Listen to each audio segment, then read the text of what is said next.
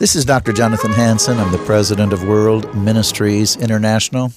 I want to welcome you once again to the Warning Radio program. Special guest today, Pastor Ross Collette.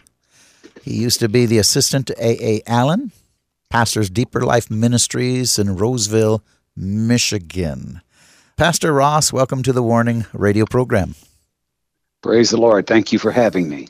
Well, I'll tell you, a mutual friend of ours, Shannon Davis, told me about you, and I love people that move with the Holy Spirit and A.A. Allen and, and you, and it's just a pleasure to work with men and women of God that actually obey the Great Commission. Obey when Jesus said, Go tarry until you're endued with power from on high.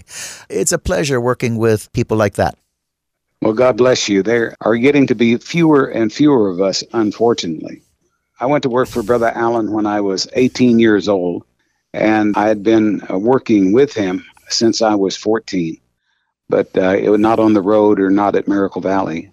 But he actually walked up to me in a, a meeting in Chicago in Cicero, in South Chicago. And uh, he saw me going through my notebook. I was making notes on what Schambach had preached in the afternoon service. And uh, he said, What are you doing? And I, I said, Well, I'm making notes. And he, he, saw my notebook and he asked to read through it. And we sat in the back of the tent when I was 14. And he read through all of my sermon book. And he liked how I did my sermons. And so from that moment, he always kept tabs on me. And he told me when I get to be old enough, he would like me to come to Miracle Valley and travel with him. And so that's exactly what happened. It took a few years, but I graduated from high school when I was 16. And so I was ready to go by the time I was 17. Wow. And uh, Brother Allen asked me if I would to go to Miracle Valley Bible College for at least one semester. He said, if you go one semester, he said, then I can take you on the road and tell everybody you're one of our Bible school students. And I said, it works for me. I'll do anything. and uh, so, Brother Allen, I never knew my real father, so Brother Allen became a father to me, and he treated me as a son all of the rest of his life. I'll never forget the experience. It was wonderful. That's tremendous. How many years then did you travel with him? Actually, travel was 10 years. Well, nine years from 61 to 1970. And he passed away in 1970 in June, by the way. So, uh, you know, I traveled all that time with him, and uh, we actually uh, preached uh, literally from the Philippines to Europe and all across America. I don't know how many times we crossed the country in tent meetings and auditorium meetings. But I absolutely think it was a great experience for, uh, I wish everybody in the ministry could have an experience like that. Well, I know there's a transfer of anointing like Elisha and Elijah and, and Moses and Joshua. There's a transfer of anointing, and I know his life traveling with him had ramifications for the rest of your life, I believe. Definitely. Um, I can't claim the the mantle of A. A. Allen. I know many people have, but you know, Brother Allen was uh, he would take his coat on double port. We had a night we called double portion night, and uh, he would take his coat and he'd hold one side of it, one arm, and I'd hold the other arm, his suit coat and we'd have people march under that and uh, let everybody touch it, and they uh, they either claimed the double portion or they just thought it was another blessing. I don't know. Wow. But I would like to say I have the anointing of Brother Allen, but I failed to minister anywhere in the same intensity and category that he did. Although we have, I can't tell you the number of miracles that we have. The most recent one that was this past Sunday, a woman with a blind eye. She came in with a patch over her right eye.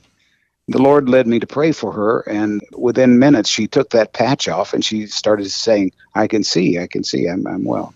So God is still doing miracles in that same service, by the way. And this is past Sunday. There is a young boy, a Pakistani boy, uh, now he's about a year and a half old, but he was born with one foot turned all the way around backwards and the other was what they used to call a club foot. I don't know the modern terms for it. But God straightened his feet out, and they come to church, and their parents are so embarrassed because they can't hold him down. He, he's up and he wants to run and get around in the church. And uh, so that, I mean, that's an obvious miracle that God has done. And so the days of miracles, as some people have been so happy to say the days of miracles are over. They're not. It's just that people are not aware that God is still doing this because, uh, you know, a lot of people preach about faith, but they don't demonstrate any faith. And you know that Paul said the kingdom of God is not in word, but the kingdom of God is in power and demonstration of the Spirit. Amen. And without that demonstration, they're nice words. And, you know, you can be inspired by a good faith sermon, but uh, more people are inspired when you lay hands on the sick and they recover. When the lame get up and walk, and the blind see, and the deaf hear, and people are saved because that is a sign to the unbeliever. And they give their heart to the Lord when they see everybody in my church, by the way, is a result of a miracle that happened through my ministry in their life. And that's why they come here, and that's why they're loyal here, and that's why we never shut down during the pandemic. We couldn't because we had too many people uh, wanting to have church. And so we thank God for that every day. Well, the need itself uh, during a pandemic, so to speak, the need itself. Wasn't it? Wasn't it? Yes, I'm sorry to interrupt you, but wasn't it ironic that we used to advertise bring the sick for prayer, and now since you have the pandemic, stay away and sequester I, yourself. I, I know, and, I know. It is yeah. ludicrous. It is ludicrous. Yeah. But it certainly uh, is. I know in our ministry, I travel to the nations, work with all of the churches, and work with governments and church leaders. Leadership is responsible for the blessing or deterioration of a nation, and that's why we are supposed to be making disciples around the world. I'll tell you what, during this control, so to speak, they used it to try to control our freedoms, our liberties. They're yes. using it to try to control people's liberties all over the world. They're trying to push in a new world order. But I, like you, I would not close down. We have a staff service but I actually advertised. I asked pastors, don't close down, don't obey these tyrannical laws and policies. Jesus said to lay hands on the sick. So I would advertise, even though it was a staff service, this is my location. If you have COVID, come and we will lay hands on you and you will be healed. That's right. Absolutely. So I, I mm, like I you. Believe I believe in miracles. I just finished a six week tour, 25 states, and I could tell you story after story of miracles, but I want to be interviewing you, not me. But I'm I'm just saying you're right. Miracles are for Excellent. today. They're for now. Excellent. Yeah, we saw and, a lady um, who we saw a lady, a crippled lady, and hunched legs all the way up. And after commanding it for 10 minutes, we could see each leg continue to grow until she was perfect. And obviously, the crowd went wild, seeing a miracle. But wow. this is the God we serve, Pastor Ross. Yes, it is. Absolutely. God is a miracle working God, and His word has never changed. He doesn't change His word, doesn't change His mind, doesn't change His will, doesn't change His love. He said, I do not change. Therefore, you sons of Jacob are not destroyed, consumed. The obvious scripture that follows that is Jesus Christ the same today, yesterday, and forever. If we can hold on to that one thought and not buy into the story that, you know, the days of miracles are past, and obviously they're not. The reason it seems uh, that more people used to be healed is because we didn't have health care so available. And now, when people turn to God, it's kind of like a last resort. When I was young, the first thing my mom did was pray. Yeah. No matter what happened, the first thing she did was pray. I agree. And uh, I agree yeah. with you. And uh, now it seems to be the last thing. That's exactly right. And Jesus said, "When before He returns, will I find faith?" Not only that people turn to the Lord much quicker, but uh, we're in a stage where the church has been compromising, and the truth is continually being diluted. And uh, diluted. Many pastors are not speaking to the church anymore, Pastor. I know it. The largest church in town here no longer has quote a service Instead, it's music, and then they divide into meetings for different groups, which is fine. I, you know, I, I don't think that that is a bad thing. I just think, you know, I always keep the picture in my mind of even when I walk into the pulpit today, I still picture A. A. Allen with the microphone in his hand behind a pulpit, you know, preaching. You know, the first thing we used to do when we made his sermons, we started out with him quoting at least 10 scriptures to start with before he started his sermon. I mean, you didn't know which way he was going to go. I mean, except that it was positive and powerful. And but we use the scripture to motivate people to believe in the Word of God. Can I give you a testimony, a personal one? Please. The Last September, just before my birthday, my grandson came in and found me passed out in my apartment. And he uh, called the ambulance. They rushed me to the hospital. I was dead on arrival. A matter of fact, the form that I got a copy of, it said DOA. And they revived me. And they put me on a ventilator for five days and they revived me three times while I was on the ventilator. And I developed sepsis somehow in my body, poison throughout all my body. Finally, you know, my wife wouldn't give up. Uh, when I first woke up, a lady in my church who was a nurse at the same hospital, her name R- Renee King, she came over and she brought a, a handkerchief that I had given out that I had written on it, I shall not die but live and declare the works of the Lord, Psalm 118, verse 17. And she laid that on me. And so we believe in the prayer of faith saving the sick. But when I couldn't help myself, God raised me up. And even though I missed four months of preaching in my own church in order to, uh, to completely recover, even my doctor, Dr. Jacobs, God bless the man, and I thought his name Jacobs. I thought he was Jewish, but it turns out he's a he's a born again Christian at Ascension Hospital. But what he he got me a T-shirt on it and in front of it says, I am a walking miracle. And I said, You're bragging on God, not your own self, right? And he said, Of course I'm bragging on God. But God worked a complete, you know, I mean, it sounded like I'm a walking miracle and I was his patient. So, you know, but no, he said, All glory and honor to God. But God actually healed me and brought me back. And the people that knew me here in my church, they knew that they had witnessed a miracle because of my life. Wow. And I always give glory to God almost the first thing I say because, uh, you know, to me, you know, I was gone. I wrote the first five sermons that I preached after I came back were the visions, the five visions that God gave me. I, I call them my coma visions. Wow. But um, things that, that I saw and things that uh, God did for me. And uh, um, anyway, I'm so thankful just to be alive and to talk to you, my brother.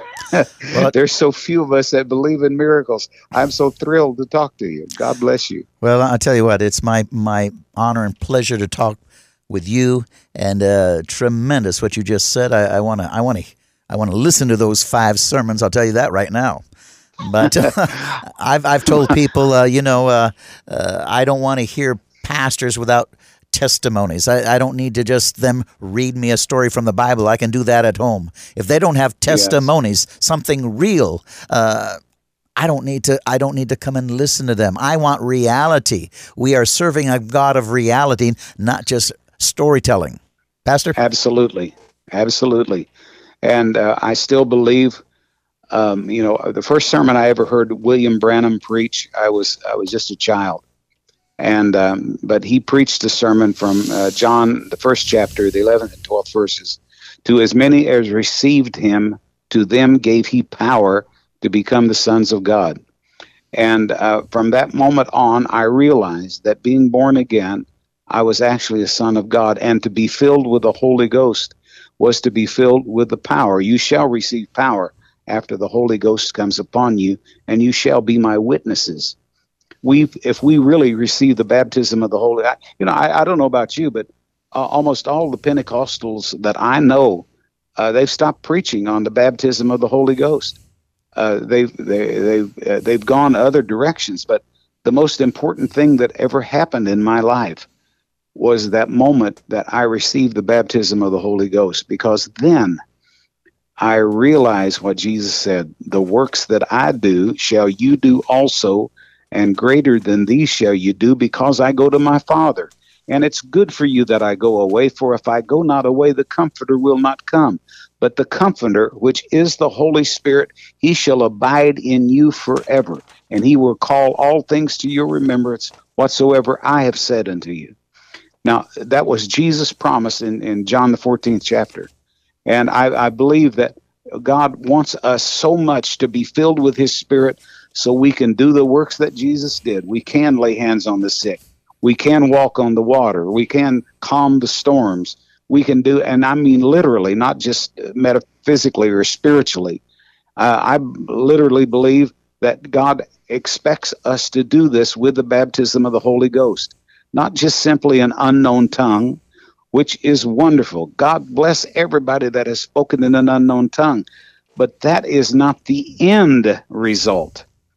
Amen. That is a beginning result. Exactly. And uh, what God wants you to do is, you know, uh, somebody asked me the other day, he said, What do you want me to do, Brother Ross? I said, I want you to go clear out the fourth floor of the hospital over here, heal everybody. Amen. get, get them all out. Amen. Do like Jesus did. Take up your bed and walk. But um, I, I, sincerely believe in what I'm saying. And uh, this, you mentioned, asked me about AA, and, and Brother Allen. He taught he lived this. He taught this. Uh, here here's a little aside. I, I, mean this is just something that i, I don't tell anybody but um, uh, when we would go from meeting to meeting we'd get in the car together and a lot of driving back in those days. And we'd be there and uh, brother allen would say now we're going to revelate for a while and what he meant by that is he gave me a scripture and i had to give him a scripture that went along with it and we'd and he'd he'd come back with another scripture. You know, just like you're flowing through a sermon, and uh, we would drive for miles doing that, and uh, it kept me on my toes. And I'd try to find scriptures that he'd never, like I could, that that you know he'd never used before or didn't use often, uh, but he would always have have an answer with another scripture that just fit hand in glove in that. I wish people more people would do that today. Well, nowadays you, you, quote a scripture, and not so many people even is that in the Bible? You know that kind of thing. Yeah, the word of God is not in their heart because again they don't love their first love. I mean, we're in serious times. Again, Jesus said, "Will I find faith?" When I return. Will I find faith? Will I find That's faith? right. And we're in we're in serious times in America. I know I've I've led now kicked off Eagles Saving Nations. It's based on the third person of the Trinity. Get back to reality. Get back to Pentecost uh, to wake up yes. Christians to the reality of the situation that is taking place in the United States of America today. Uh, That's right. The goal is uh, to hold conferences focused on training, strategy, exhortation, worship, preaching, allowing the glory of God to manifest with people being baptized in the Holy Ghost, others constantly yes. overflowing with the Holy Spirit. We want them to yes. leave these conferences encouraged, refreshed, and strengthened with the power and authority to accomplish confronting the evil forces that are trying to enslave God's people and their nation. We're trying to get into national football stadiums, uh, uh basketball arenas, etc. Once again, getting back to reality, getting back to being filled with the baptism of the Holy Spirit. Pastor Ross? I know that um, exactly what you're saying is true. Um, that that meeting that I went to Brother Allen's that I told you about when he read my sermon book we had actually gone not to see Brother Allen in Chicago. We had actually gone to see a man that nobody knows nowadays. His name is William Freeman, but he had the Soldier Field in right at, uh, on Lakeshore Drive in Chicago. He had had he had had it rented for three months that summer, and he was having tens of thousands of people, and around in front of the stage, and uh, they were all am, uh, ambulances that brought wheelchairs and stretchers and people given up, and there would be like a hundred people out there that he would minister to, and people would drive home in the am- or even send the ambulance home and ride with their family home uh, because God was healing so many people. And somebody said today that will not draw a crowd anymore. And I'm, you know, I'm, uh, you know, I, I what do they preach then? I believe that you praying for people, you, uh, my brother, and me praying for people, it will fill auditoriums. It will feel, fill arenas. And there's not a tent big enough to hold the crowd that when we anoint people and it's, at, it's known and, and the word gets around, it'll draw tens of thousands of people back into the kingdom of God. And for let, to let somebody see the demonstration of the Spirit of God when it moves upon somebody and they lay hands on somebody and they get up and they walk on legs that they cannot walk on. And they begin to praise God when they have no lungs left to praise God. When they start jumping up and down, when uh, their their bodies are too frail to do that. But God is able to do these things. Life will come back into people, but it's going to take people like you and I to preach the gospel with the power and the authority and the demonstration of the Spirit of God. And what if some don't believe? There's always unbelievers, and uh, but uh, but it's it's not going to matter because the people that are healed and saved and delivered and set free from the bondages of this world that you mentioned, when that happens, their lives will change, and like the woman at the well, they'll run and tell everybody, "Come see a man." That told me everything I ever done. I believe that. I sincerely do, my brother. Well, I believe it too. I believe that miracles always draw a crowd because it takes you away from sounding brass and a tinkling cymbal. It, it proves the That's reality right. of a living God, and the Word of God is true. I mean, I could tell yes. you so many stories of this, and uh, I'll just yes. briefly mention one. In, in Mombasa, uh, Mombasa, Kenya, a Muslim city, and I was holding f- uh, seven uh, days of revival meetings and uh, and twenty thousand people in a church. And uh, uh, one night the Lord said, "Bring up the ones with tumors." I said, "Anybody with a growth, a tumor, come up and line across here, and bring ushers and mark them and get their names." And a hundred people plus came with tumors you could see. And as fast as I could touch them, they would fall. The tumor would disappear. Oh, Let me tell you, that draws a crowd and the usher yes, there with names. We are serving that same God, and it's for today, and you know it. This is what we need yes. to see all through America. Yes, sir. I know it's true, and um, uh, I, you know, I have seven churches in uh, Kenya. Wow! Uh, out of uh, out of uh, Nairobi, um, my pastor there is Saruni Nasianta, or uh, Peter uh, Nias is his name in English but he is a Maasai. And um, we we had 16,000 people every day, and our meeting started at 8 a.m. and it, it ended at curfew, uh, which was 8 p.m. But we had people all day long. I, I prayed, you mentioned tumors. I prayed for the lady. Uh, her husband was a minister of tourism in uh, Kenya at the time, and a tumor disappeared out of her breast. And when that happened, uh, you couldn't control the crowd. I mean, they uh, it was unbelievable. People praising God. And the next day, she brought not only her husband, who was the minister of tourism, but brought the president of, of Kenya and brought all of his cabinet. They all came and sat on the front row. You know, I thought we were being invaded because you know the security guards came in first, and they they don't look like our Secret Service. I mean, they look like they're meaning business but they came out and sat on the front row, and it was it was just a marvelous, marvelous. And the people there, you know, Maasai's are not like uh, most of Africans. And the Kikuyu there in uh, uh, Kenya are not the same as Maasai. Matter of fact, nobody can touch Maasai. They're so secret. And, but when I got one person saved, and uh, I got Peter saved in in that service, and when that happened, all of a sudden a miracle took place throughout all of the Maasai tribes. And Kenya and Tanzania, know, uh, this area I know so well, they uh, revival just broke out. They, uh, they, I don't know if you have you. Did you get out to Prayer Mountain? Oh yeah, I've we, been. We we started a prayer mountain there, and people go out there and they uh, they just go out there and pray all day long and all night long, and they camp out and pray it, it's an amazing thing. Uh, God is sending revival all over this world. I've been at Prayer and, uh, Mountain uh, there in Kenya, I've been at Prayer Mountain in South Korea. I speak yearly at the World Holy Spirit Conference. But uh, wow. are you talking about the National uh, Maasai Convention? Uh, were you at the National Maasai Convention? No, I wasn't. No. Yeah. Sorry. Be- because, well, I'm just wondering because you, you, you mentioned about all those thousand Maasai.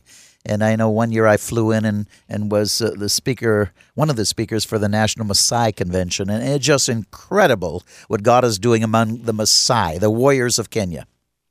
That's right. And they, uh, they are unique. Uh, they are unique. They are very in, in unique. all of Africa. Yeah all of Africa. they still wear their traditional regalia.